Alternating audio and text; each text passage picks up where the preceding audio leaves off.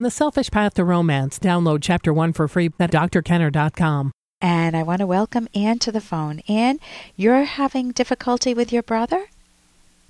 Oh, hi, Dr. Kenner. Yes, thank you for taking my call.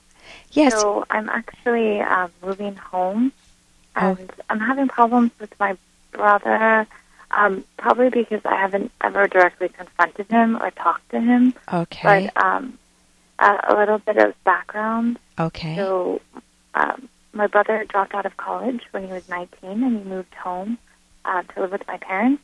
And since then, my parents have supported him. He doesn't pay rent or bills. How old is he now? He works part-time for my parents. He's 40. Okay. And he worked part-time? For my parents. Doing what? So they have a small business. Okay. Yeah. And so he just did, like, graphic art work and design. Mm-hmm. Mm-hmm. But with the economic downturn, they're thinking of closing their business and then selling their house and moving to a smaller, like, condominium. Mm-hmm. But the problem is they asked him to find or start to look for another job, but he's not doing it, and he refuses to, or he doesn't want to talk about it. And it's, in actuality, my dad told my mom to tell my brother, because my dad himself can't even confront my brother to tell him to look for the job. Mm-hmm. My mom sort of reinforces this denial that there are no problems, everything will be okay. Why do you think she's doing that? I think it stems from, because in reality he's my half-brother, and so he spent the first 10 to 12 years just with my mom. Yeah. And then my mom and dad remarried each other. Yeah. So, like, married each other. So I think my father feels like he can't, it's not really his son, even though he's been supporting him for this many years. Mm-hmm. And I think my mom has a very close relationship with him and feels maybe since the beginning it will always be just the two of them. You mean your mother and your brother? Yes, more than my father. Yeah. So what would you like some help with? So what I need help with is just the way he speaks to my parents. He's, like, abusive all the time. Saying what? I can't ever really say anything about the situation because then he'll start yelling at me. What does he say? So he says, it's none of your business. You haven't lived at home for so many years. You've never really worked. You don't know the real world. He says that to you? Yeah. Okay. So that's me. And then to my parents, he'll just yell and be like, I'm working on it, or you don't understand. Okay. So he makes himself into a victim, and the way, if a person let's just stop for a second. Let's imagine that your brother is a different type of person, a much better person. And your brother says, I haven't been that good to you guys over the years. I want to thank you so much for having given me a roof over my head and a job. And I made a mistake. I actually should have been searching for a job on my own. I would have felt more independent, less dependent on you. And you wouldn't be in this bind now. Had your brother acted like that, he wouldn't need to yell. He wouldn't need to claim that nobody can understand him and he's got this special problem that just is unreachable.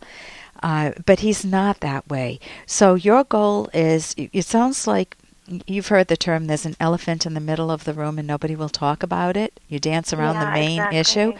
And so that's what it sounds like. There's a dynamic in your family where, to the best of your knowledge, as you're piecing it together, as you understand it, but piecing it together for me, is that your mother and your brother lived together for so many years, for over a decade, that it seemed like they were a unit, that there was some unspoken thing of, well, we'll take care of each other. We're with each other. Then when your mother found a romantic partner, it displaced your brother. He was dethroned. He was no longer king of the house. And it seems like the undercurrent in the family is that he has used that dethroning as a method of guilt. If you loved me, you will take care of me. I will stay in this house. You can't make me leave the house, even though you got remarried. And don't you dare give me any advice, he says to your dad, because you're not my real dad, which takes the power. Even though you're supporting me, you're not my real dad. Well, none of that would, if that got exposed openly, He would get really angry, you don't understand, and run away from it because people typically are evasive. They don't want to face the truth. Mm-hmm. Does that sound, is that how you... Yeah, that sounds right on, but the problem is... Hey, I got to interrupt this because we've got to pay some bills. 30 seconds, that's it. A very quick ad, and then Alan will be back. Romance. I wish I knew more about what girls want from a relationship. Boy, I wish I knew more about what I want. Where's that ad I saw? Here it is. The Selfish Path to Romance, a serious romance guidebook. Download Chapter 1 for free at selfishromance.com and buy it at amazon.com. Huh. The Selfish Path to Romance. That is interesting.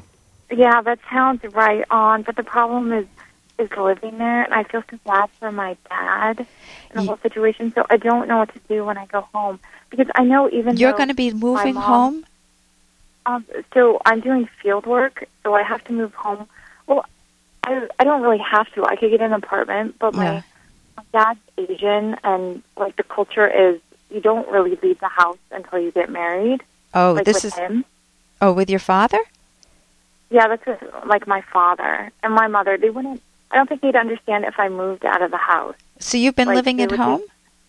No, I live on the East Coast now. And okay. So I went away for college, so I've been gone like over 10 years. Okay. But I'm going back to California for field work. Yeah. Because I do like work on ethnic communities. Yeah. So the problem is it makes sense for me just to live at home.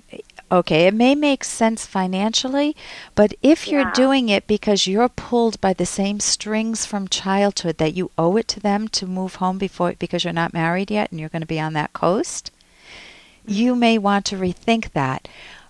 In terms of, meaning you want to do what's best for yourself and not just fall back into the same family patterns that may not be productive for you, that may give you more stress if you're living at home. You want to bring a boyfriend over or friends over or whatnot.